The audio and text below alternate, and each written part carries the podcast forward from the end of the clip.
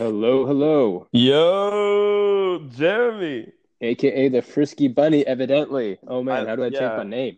How did they name you Frisky Bunny? Uh, that's the name of my phone. oh, that's great. Okay. My my phone is called George Coker's iPhone, even though uh yeah, I think it's just like from a, my old iCloud account.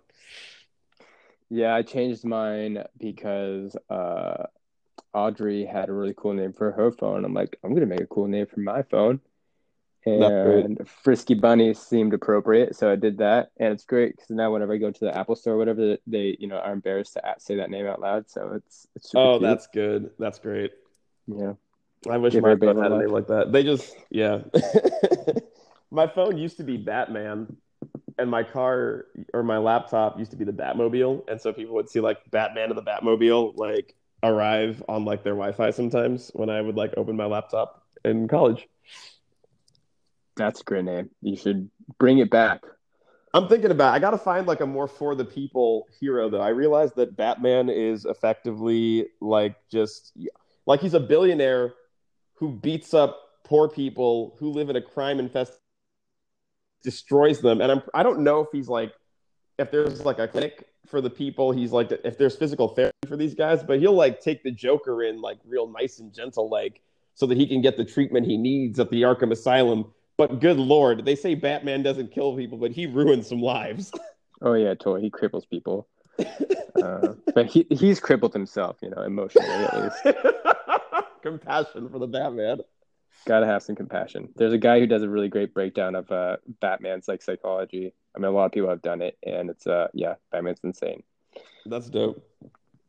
Um, yeah, so I guess we should we should do a little introduction here. Um, hi, I am uh, George Akolade Adetokumba Coker, and this is my podcast. I have with me here Jeremy James Nolan. He is a friend from grade school who uh, I have basically kept in touch with my whole life because he's one of the coolest people I've ever met.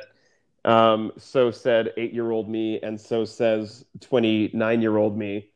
Um, Jeremy is probably one of the most thoughtful individuals I know. He um, is also probably one of the best uh, read people about communication uh, literature that I know. Like he loves um, studying about personalities, um, uh, psychology, uh, interpersonal relationships, and so like whenever I have a question about uh, or just you know like a musing about human relationships, the containers that we you know we keep our our connections to friends and family, and I, I go to him to ta- chat about it. Uh, Jeremy, if you'd like to introduce yourself, though, feel free to say whatever you want to say. Uh, I just want to say that is the the nicest introduction I've ever had in my life, so I really appreciate that. Um, I definitely this the feeling is mutual. Everything that you said, I think it could be also said right back to you. You definitely very well read and well versed in all all the amazing, especially on the spiritual side and uh, the ancient texts this, uh, pertaining to like uh, consciousness and individuality, and you know the experience of being uh, a human on this planet. And I really, really, really sincerely appreciate your your perspective and your insights into this life that we are experiencing. So thank you very much for having me on your podcast and for all the love and radiance that you share, not only with me, but for all the people that listen to you and uh, follow you on Instagram and all the spaces. All right, so Jeremy is now a permanent guest on my podcast. Just- I've decided Yes. right now. I did it. Um, uh, if he wants to be. Um, I basically, uh, Jeremy and I were having a chat earlier this morning, and uh, I think you asked me how my weekend was going, and I somehow got into the subject of reparenting myself and then deciding that I was going to be my own best friend, and how these were actually um, ways of engaging in self healing. Uh, once I realized that there were um, basically I, I had realized that there were things i didn't say this to jeremy at the time but i had realized that there were things about my life that were dysfunctional because i had accepted certain things about myself uh, my self-image based on how i grew up and how people responded. Necessarily what um, anybody told me about myself. Like it wasn't like anybody was trying to tell me like you're you know um, you're an unlucky individual and uh, people don't believe in you and nobody will see uh, see you for your light or whatever it was that you know I was like these limiting beliefs that I had. But what it was was that I had subconsciously internalized through the failures of my life, uh, or what I perceived to be the failures of my life, um, and through some experiences of you know disconnect and neglect, perhaps that these things were true of me that I was deficient in certain ways. And so my remedy for that was to um, figure out uh, what self love was. Uh, and Jeremy thought that was important, so we decided to have this conversation here. Jeremy, anything you wanna you wanna say? yeah, I mean, the, I think our conversation started when you sent me a post on Instagram about uh, my my understanding of this uh, idea of rightness and our nervous system. Mm. and that mm. led to you know a cascade of thoughts and ideas and concepts. And then we got to kind of our personal experience. I'm like wow dude people need to know about this because the way you said it was so eloquent and so i think um, what experience that we all as individuals have uh, and i think is very valuable for people to be aware of. And the way that you presented the information was so awesome. It was so easy to understand. And i feel like uh, people would really benefit from hearing it. So I'm really grateful that you agreed to doing this podcast so that we could share this information. Oh, for sure. Okay. Thank you. Um, in which case, I'm going to say uh, that I suppose the way that I said it, I don't know if I'm going to be able to say it again. Um, maybe it'll be better this time. Maybe it'll be worse. Who knows? Who cares? Um, we were talking about sort of the sense that people who are correct for you, right? Like people who are good for your your well-being feel different to you. And um, after that cascade of you know like thoughts on what it really means to be us and our experiences of self i said something to the effect of at some point i decided um, to reparent myself because if i had had if my parents had had the ability to be the best parents for me that they could be right? Um, to my understanding, uh, especially if they knew my understanding to be the best thing for me possible, then they would have done something entirely different than what they did, which was, you know, based on their understanding for of what it would be to be the best parent to me possible um, from their observations, right? And so I was like, okay, well, I know that I needed to be supported um, in seeking out things that I could be passionate about. I know that I need to feel unconditionally loved. I do not like the sense that there are ulterior motives. I don't like um, doing things for a specific outcome. I want to be able to do things simply because I want the experience of doing them. And so I had to recondition myself to allow myself to enjoy my own way of being.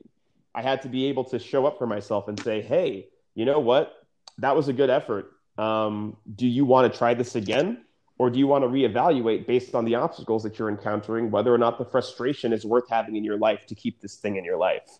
Right? My parents were the kind of people who would go, This kind of thing will be valuable for you when you are out in society one day. So I'm going to force you to learn it.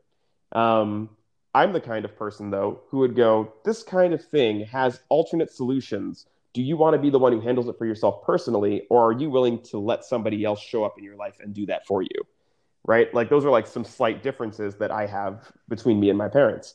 Um, i recognize for example that like i have executive dysfunction. There are some things that are very simple for most people to do that my brain will hit the analysis paralysis situation and i won't make any progress on. And instead of berating myself for indecision or inaction I have to recognize when I have the impulse to to do it, right? I like find my pounce, right? And then I do it. Or I go, okay, I've spent how much time should a person spend on this uh, based on what I've seen other people spend on this? Okay, I'm going to ask somebody who knows how to how to make progress. I was kind of conditioned as a child not to ask for help because it wasn't always responded to well. It made me seem like a burden or deficient in my own mind, so I felt uncomfortable doing it. Um, then there was uh, the decision I made to be my own best friend. And I realized at some point that uh, there were ways that I was behaving in response to myself that I would never have uh, behaved in response to people that I love and care about. And I was like, why don't I treat myself like a person that I love and care about? Um, I would never mm-hmm. bully my best friend. So why would I bully myself? I would stand up to a bully for my best friend. So why don't I stand up to bullies for myself? And then I took it even further and I was like, wait, hold on. Sometimes I'm the bully to myself. I need to stand up to myself, but I also need to stand up for myself. How do I engage in in resolving this like experience of berating myself without, you know, more negative self-talk, without more beating myself down? How do I call myself into a conversation? How do I forgive myself for my failures? How do I support myself in being better? I guess I educate myself. So I just started uh, engaging with you know like the old sacred texts and like the the self help books and uh, and friends and whatnot, and uh, I went through and figured out how do I be my own best friend, and that's really where I arrived. And I think that's what Jeremy was really pointing to in that conversation when he was like, "Yo, that's really important." It was it was the part where I was like, "Okay, I understand what people say a person needs." But what do I know I want and need? How do I put that in my life? And I know that we have normalized you know self-deprecation and being self-effacing and a resistance to um, pursuing the kind of love love that we want. Because apparently if we're not getting it we've been all sort of conditioned to just a- assume that we're not getting it because we don't deserve it. But how do i how do hmm. i teach myself to allow uh, myself to pursue the kind of life that i want to live the kind of love that i want to have? How do i let myself enjoy um, the being that my body is asking me to be, that my mind is asking me to be. Beautiful. Yeah, I think we need to uh, clip that last five minutes of that conversation because that I think really um, was the the kind of whole crux of the conversation. And I really appreciate that metaphor, the bully, like we're our own like worst enemy. People say that, or like you're we're bullying ourselves. Mm-hmm uh, and how do you be your own best friend? Like that's such a like even just that simple thing like that question how do you be your own best friend is, is powerful. And when you have the questions you can find the answers. Um, so i really appreciate you for saying that. That's exactly what i want people to get and to understand from that conversation you said. I think that'll be incredibly helpful for so many people. When you say i uh oh i just forgot what you said. Can you oh can you say that again really quick uh, clip the last like the last five minutes of what you had said, um, where you created um, where you made a, a, an analogy or metaphor as to being you know, your own worst enemy or a bully. Mm-hmm. You know, you're a bully. How do you become your own That's best friend? Beautiful. And having that question is in, is powerful. And then the last questions you said as well, like how do I do this? Like in the particular way that you need, because nobody else will understand your your needs like you do. And a lot of times, um, what happens, especially if we if never get this knowledge or, or wisdom or nobody uh, to emulate or role model our behavior off of, we don't know how to actually even know what our own needs are. We don't even know what needs are. A lot of people are unaware. And when we are unaware of our needs, we're disassociated from ourselves, and that leads to anger, depression, frustration, all these things. Um, and so, your best friend, like you can imagine, a best friend or somebody who you, who we felt really cared about us, like how they nurtured us in a way that we didn't even realize we need to be nurtured. Which I remember you bringing up in a conversation. Yo, like somebody loving you in the way that you didn't even know you needed to be loved. Yo, okay, so we we we kind of had this unspoken, and by unspoken I mean very spoken rule that we weren't going to name people um, in this podcast. But Tina, shout out to Tina because you definitely show up uh, for me in a way where I am loved by you in ways I don't even realize I should ask for or I, I could ask for, I suppose. Um, and that definitely um, has sort of opened my mind to, to ways of being in.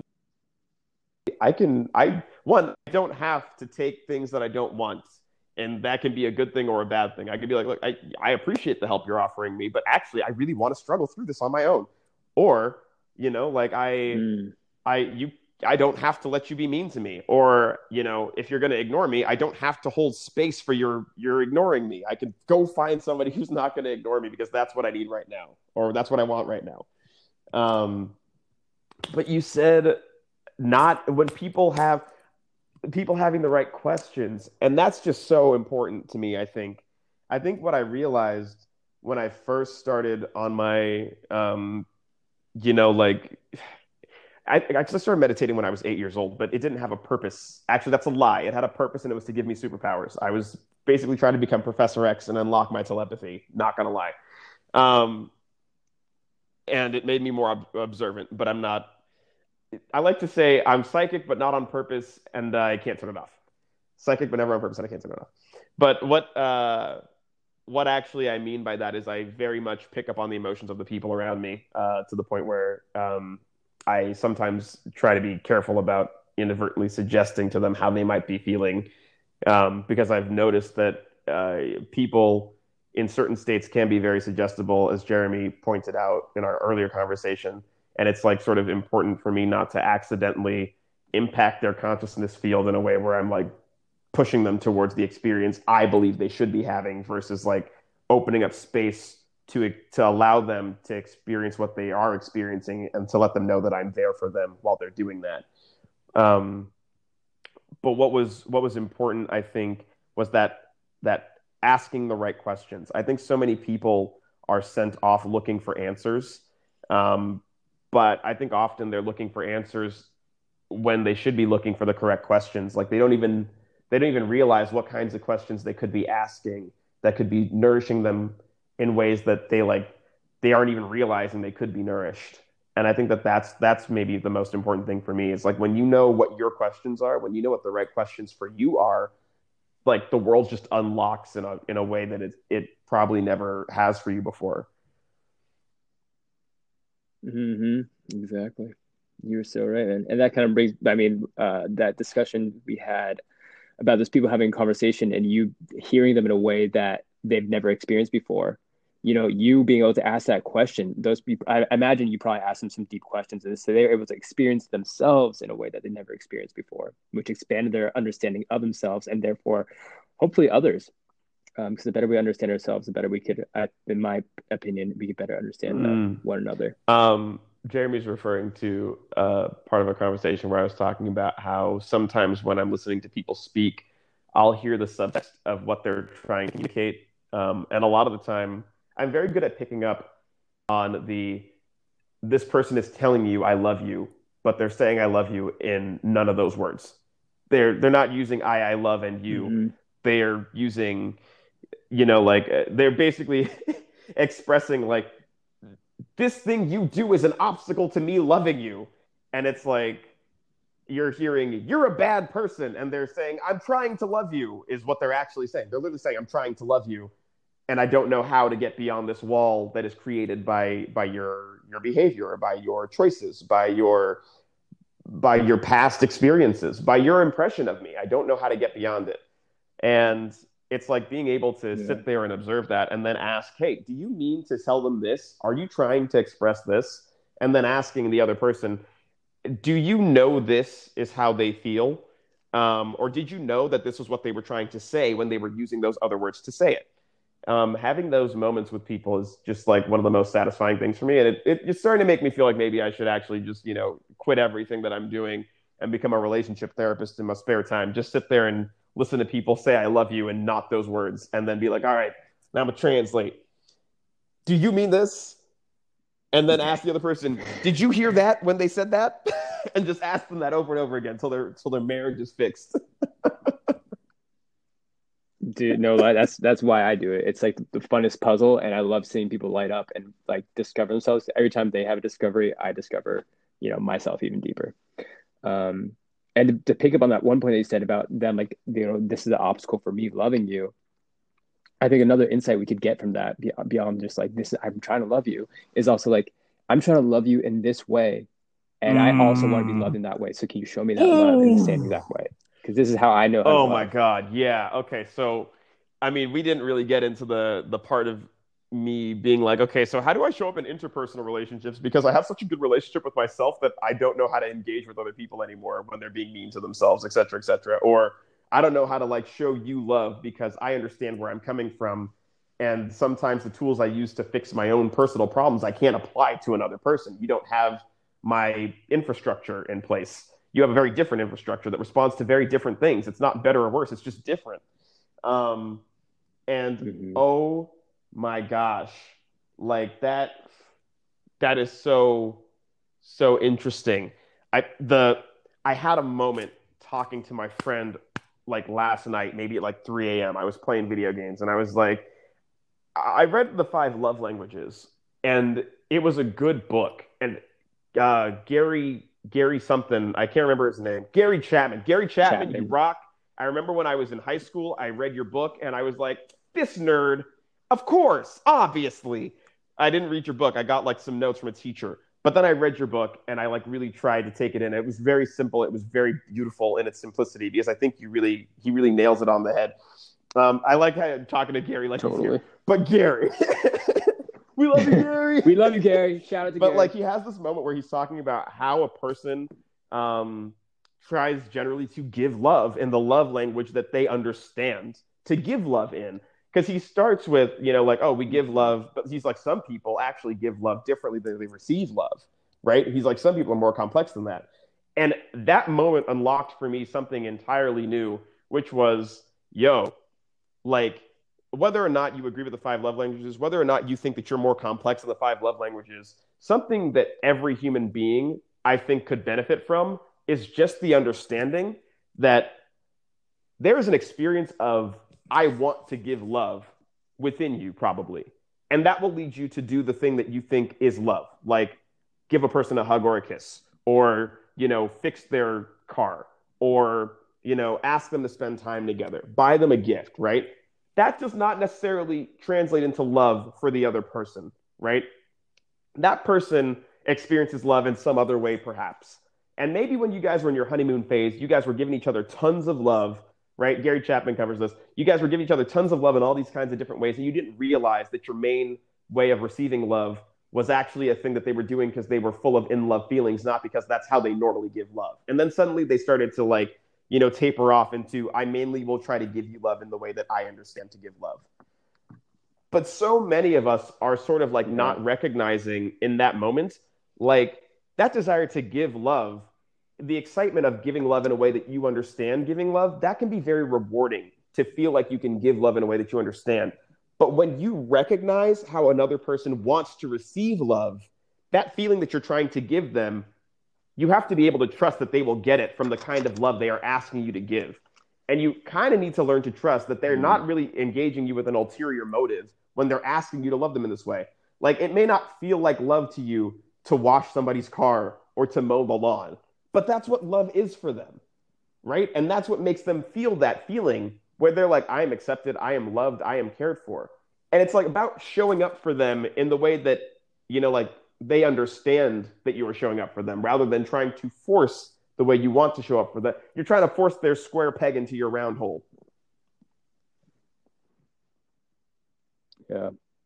Highly recommend everybody read that book because uh, there is a lot of nuance that um, you know that's a multi-page book and hours yeah. of conversation to be had in order to understand the, the depths of it it's pretty incredible and i oh, definitely oh, yeah. highly recommend it's that um, um, also the book nonviolent communication because like especially when you said mm-hmm. giving mm-hmm. like the act of giving and receiving love it's total it totally is the best experience possible um it i mean that's like people i don't know anybody who doesn't think that when they give something and it's totally received with like love and adoration excitement like who doesn't get excited about that? Like that's like the best thing to like feel like have we have significance we have purpose we have connection we have variety we have all the needs met when we do that. I'm giggling um, because i'm thinking about the who doesn't love that? The extremely traumatized who feel victimized. Yeah. Well i would say maybe they're not it's not that they don't love it but their their nervous system has been um, so severely like damaged uh, and their understanding of themselves yeah. and the concept of safety has been like so severely compromised that they're having difficulty uh, yeah. uh, understanding those concepts. It's like being deeply to conditioned to experience something not in the way that it's intended uh, by the average individual. It's very yeah. it's very interesting. Um, but yeah, I think that's also like. Would you like to say a little thing about nonviolent communication? Because I know that you like you love that, and I'm a nonviolent communication weekend warrior slash neophyte. So I'd say you are totally nonviolent communication, like everything. You totally are. I think you embody it, what it is. Um, nonviolent communication uh, was something that it was, I guess, a terminology that was somewhat coined by this person uh, named uh, Marshall Rosenberg. incredible person, human being. Um, and they just create this framework for communicating and this really more of a philosophy and spiritual practice of how to communicate with another person um, that I highly recommend people go check out. And it's the idea behind it is to um, create a form of communication that helps us connect with ourselves and others in a way that makes compassionate giving natural. So like when we feel like, hey, this is like I, I want to give this to you. Like I love this thing and I love you. So here's this thing. And then the person receives it with love and then you know everybody, it's in a way so that everybody's needs are being met. Uh, and there's a lot of nuance in there. And so i just recommend checking out the book. And then also checking out the books that marshall rosenberg refers to within that because then you get even deeper context as to like what is the deeper meaning and significance behind this practice. Uh, the work of walter wink and where he takes an epistemological look at the bible. Whoa. Has a whole other dimension to it. Um, can you say that one more time? The etymological epistemological look oh, at, epistemological. the, at cool, the cool. Bible, and um, you know, we could also talk about the uh, the teleological and the etymological ed, ed, ed, what's it called? Um, etymology of the words that were being used and the the framework that like Jesus, the figure Jesus was using in his time in order to communicate nonviolently with the oppressors of the Jews, and like mm. all the there's like so much symbology in all those words that are totally um, just overlooked, and for and for good for the purpose of you know the state controlling the population with more um, uh, I guess effectiveness. You know, to make mm. to make the choice yeah. between being passive or being you know aggressive, and there's another choice which is like this nonviolent choice, and so. Um, looking into that because it's it's more interesting when you look at the symbology in the and the the customs of the time to see like this specifically what Jesus was saying and the reasons why mm-hmm. that was the way he phrased certain things. Um, so that's just one thing, and also the the um, the psychologist he cited. What was his name? Um, I can't remember right now, but uh, there was a psychologist he he also looked into the work of, and he was looking at uh, I think he was a developmental psychologist, so somebody who looks at children and how they kind of form their idea of being and how we as go into grow into adults with our own cognition. And mm. his book was the the death of meaning, or the yeah, I think it was the death of meaning, and how we as a human species are really impacted by our knowledge that we are temporary, like we're very much have a temporary time here, and like our our whole reality is based on this idea that we're actually going to die at some point. Um, and it's a kind of underlying subconscious idea. And that book's I have to reread it because it was pretty deep. Um, I gotta be honest, the first part of it didn't sit with me too well because it's kind of um, coming from a, a certain t- period in time when uh, I don't know. It's just it's it's obviously written in during a certain context and time, and I I don't necessarily agree with those those things the things that were stated. I can't even point out specifically. I just know I had a feeling like oh, I don't like this. But the deeper I got into it and the concept, it's not like a eugenicist, right? no, it's it's not. okay. Um, but it, there was, way you're saying it's not. It's not. But you know, but so I I love psychology. I think clinical psychology offers a lot of yeah. insights into the world. I think it's really cool.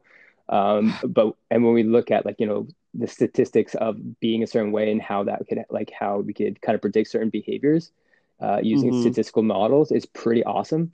But also realizing that there are people who fall outside the statistics, and I think those people are also deserve some like attention and love and understanding mm-hmm. because they, I think there's a lot of fascinating things we can learn from them and insights that we could drive from them. And I think clinical psychology can be kind of cold and calculating and not take into consideration like the human element and the all the other variables in there. They definitely mm, do a great job yeah. of doing that, controlling variables. I love science for that reason. Um, but sometimes it's like, man, there's so much, there's so much more. Um, and obviously, these people are individuals and they are coming from a certain background. So obviously, they're writing it for certain people, so that makes sense to them. Um, I, I, could go on and on about that, so I will stop. for um, sure, no worries. Um, I it's so funny. I know that we were gonna try to keep this to like 20 minutes or 25, but like I just I love hearing you go on. And like honestly, I don't really I don't really have a limit for this. I just always like to say 20 minutes so that a person feels safe like dipping in 20 minutes if they're not interested in continuing the conversation. But God, that was dope. I mean, you said epistemological and then teleological. And when I so epistemology is fascinating for me because I remember when I got into epistemology like you know i'm lucky. I was born in 1991 right? So like epistemology let, let me just give away all my information so you guys can steal my identity. So anyway i was i was born in the early 90s and for me like when i finally you know was like a teenager and discovering these things tons of things had been written. It wasn't like new new stuff. Like ontology teleology and epistemal epistemology like the study of knowledge right? What is knowledge? What makes knowledge knowledge? Or ontology like what is the thingness of a thing? People don't really discuss these in a philosophical way anymore. People kind of take for granted that data is true right? It's like we observed it empirically so it's true. And it's like actually our measuring devices are constantly flawed so maybe it's not true right? Um, I came I, I came upon the ability ability to find out about epistemology just as as soon as I think I also came upon the ability to to see the foremost work on people who were like basically proving that my mind it's like uh so epistemology if something for something to be knowledge right what is knowledge? It's justified true belief right? So knowledge is belief. That's one thing that a lot of people don't recognize. You have to believe knowledge uh, to call it knowledge right? And whether it needs to be accepted en masse or whatever is like you know up for debate. Um justified and true, right? Well, what is true? Like for humans, everything is subjective, right? We we have this weird thing where it's like in our court system, the eyewitness account is like the gold standard, but we know uh, from scientific study that eyewitness accounts tend to be very, very flawed and very incorrect, right? Um, and so it's like really interesting to like explore that while recognizing that like the people who are doing like science, like the neurobiologists of the world, are like, yeah, your your reality is basically a procedurally generated hallucination um, as your brain filters out whatever it deems un- unnecessary about your observations. Uh, to some extent, the level of interest you have in any given thing changes your ability to perceive reality around that thing or around things not related to that thing. And that's like that's crazy to think about. That like my whole sense of reality is really like I am a singularity unto myself. I am my own universe through which all of reality is pouring in and out, right? That's what my mind is doing at any given time. Um, but then, like, you have things like teleology, and you're like, okay, well, what is the purpose of the thing? Well, what is the purpose of the mind? What is the purpose of the person? These things, like, if we were to just observe on a purely natural basis, right? Like, well, we just go, well, whatever this creature does in nature is what it does um, and we trust that. We were allowed to feel like we trusted that. But as biology, as you, you know, come into the 21st century, and as our observations of psychology and sociology and whatever have come into the 21st century, we're starting to realize like animals do all kinds of things we thought they didn't do. They do all kinds of things that we deem unnecessary. We don't actually know. Like we we've gotten so far away from like knowing things, and we've just gotten into this the realm of really just living in better questions that we can only have subjective answers for. And I find that so fascinating. So when we're like talking about like what it is to love, what it is to need, what it is to, I think it's really important that you recognize like for you, you really do have to find your questions and your answers. Like, and I think that like Jeremy has a bunch of great places to start. I think for a lot of us, um, and I think nonviolent communication, if you're trying to like improve the way that you you understand communication, you know, five love languages, nonviolent communication, very good places to start. Um, so yeah, that's man. And I don't know who the last guy was you mentioned in that other book, but yeah. Uh, I just looked up again. It was Ernest Becker. That dude was yeah pretty pretty deep in the psychology. Um, that yeah, that book's a little bit more dense in terms of the concepts there. It was really great though, and I love that breakdown of of uh, just talking about epistemology and realizing how important it is actually to take all this stuff into consideration. Um, because yeah, there's a new. There, I, I, know we're going way over time now, but also a new concept or new uh, framework for understanding uh, kind of reality that that came up for me recently was uh, the five C's of uh, history. Uh, the five, I think it was called the five. C's. The five C's of history. Yeah, for like your voice cut out for me. Yeah, I have to, have to try to remember. Okay. Your voice. It was like the, I, I took some. Notes. No, oh, I took, you said the five maybe my and then your voice disappeared. Yeah, um, five C's of history. Let me see if it, actually I just brought this up without having my notes ready, but because I I've, I heard of it the other day, I'm like, holy smokes, this is such a good way for looking at the world. I think it was like causality. Um, man, I have to find. I have to go through my notebook. I don't know which notebook it's written in. Uh, but anybody wants to look at it, it's really interesting. Five C's of History because it's a cool way just to look at your own life. Uh, it's it's kind of like break down how historians uh, take history and how they make like make sense of it, and realizing that everything is connected. There's a lot more. Um, there's a lot more to to admit than than just you know what's on the surface level. But I don't have my notes ready, so I can't really talk about it. And I'm sorry for not having that memorized and ready. I will definitely have to. Have to I'll share that with George with you later. Maybe this show. I don't think that needs an apology. I think that that is the the teaser for next week's episode. Um, totally. but like, yeah, dude, that's that's so cool. Um, I've never heard about the five C's of history, so like, I'm excited to to learn more about that. Probably. Um, I I was looking at when you were talking about all the um, other people, I was thinking about like Paulo Freire, for example, when you talk about nonviolent communication and how there's like a nonviolent way to go. And I was like, oh, we should probably, you know, like discuss maybe like the pedagogy of the oppressed.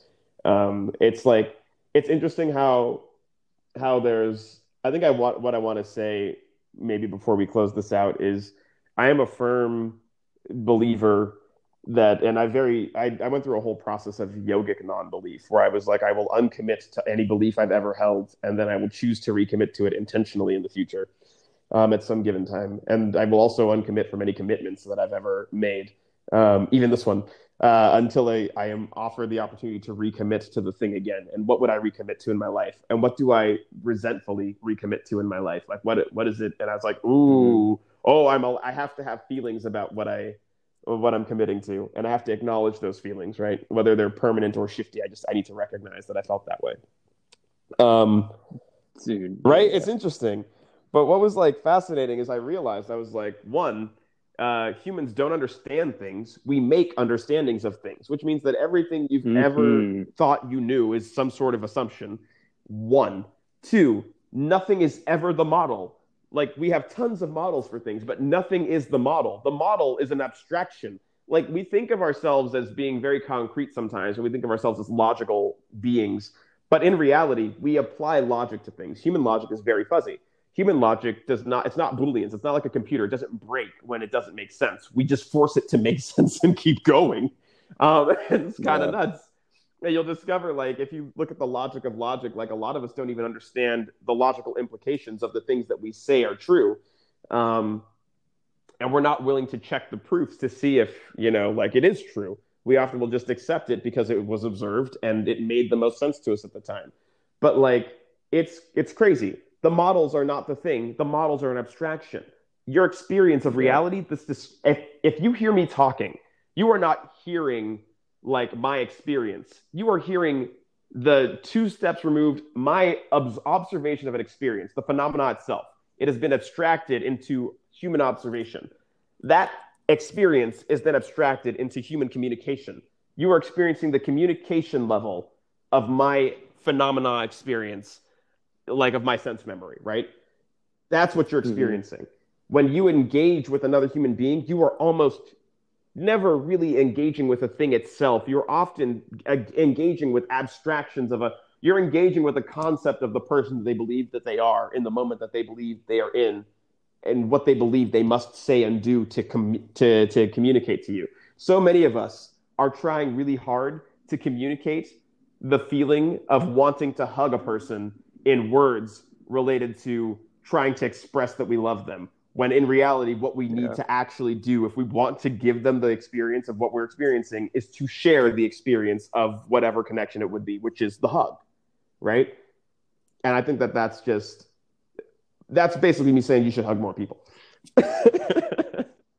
Amen. But always always ask for a, create a big enough space between you so that you don't grab someone yes. because that does happen you can um, invite them into the moment that you want to be experiencing yeah. rather than trying to totally uh, strategically communicate yourself into that position. I mean, you're always strategically communicating yourself into a new position, but like it, you could you could be a little bit more direct sometimes. Dude, be more direct. Who doesn't appreciate more directness? I, I love I it. Love it. Like my favorite people are the most direct yeah. people. I do. I do believe that directness um, is uh, a lot of us avoid it because we are scared of direct the the the sense of of direct rejection is a lot safer than the sense of like, oh, I offered an opportunity to move towards the thing that they might reject and they didn't even like that. Okay, cool, I'm safe. I don't even have to know what it feels like to be rejected here. I think that's and they don't even have to know that they rejected me. I right? Oh my god. I I set this up so I would never have to let them know that they rejected me. Wow. That is like I'm just thinking about how many relationships I've observed where people are secretly sitting here like preemptively rejecting themselves, re- preemptively rejecting yeah. their truths and then like hoping that this other person will maybe figure it out and like they're sticking around because some things are great, but like this other person would probably be totally receptive to them just being like, hey, this is I want you to tell me what you want so I can give it to you. I don't want to be sitting here accidentally, you know, exacerbating your by you know what I mean, not knowing how to communicate with you. Yeah, if you're in a healthy relationship, like that's what the other person really wants. We all want a sense of certainty. Um, and I know for me, coming from a, a background that's more on the anxious side, like I would rather know how a person feels about me than just have to imagine what they're feeling about me. And I know I do actually set up situations for myself where I'm sabotaging the certainty. Like instead of just asking somebody straight up, I like, you know, can find ways of maneuvering around the direct question. Um, and it all stems down from fear. So, you know, be confident in yourself. Know that no matter how anybody treats or values you, or like how they value you, how they describe value to you, it's not a reality, right? As, as George was saying, you know it's their own phenomena of their own experiences. It's their idea. It's their experience not you. You're always valuable. You're you're always going to be loved. You're always going to be enough. Yes. Man. All right. That was beautiful. Should we call that the button? Is that the ending point let's i think that's a good place to end i totally found the 5c thing and it's awesome and i'm going to tell everybody like it's going to be so cool and it actually relates exactly to what george just said i really really want to talk about it but i do love Oh, I love it. I love it. Okay, yeah, I'm good. I'm good. Let's end this here. Thank you guys so much for listening. Whoever shows up, if nobody shows up, thank you, Jeremy and I, for being here. This was awesome. Amen.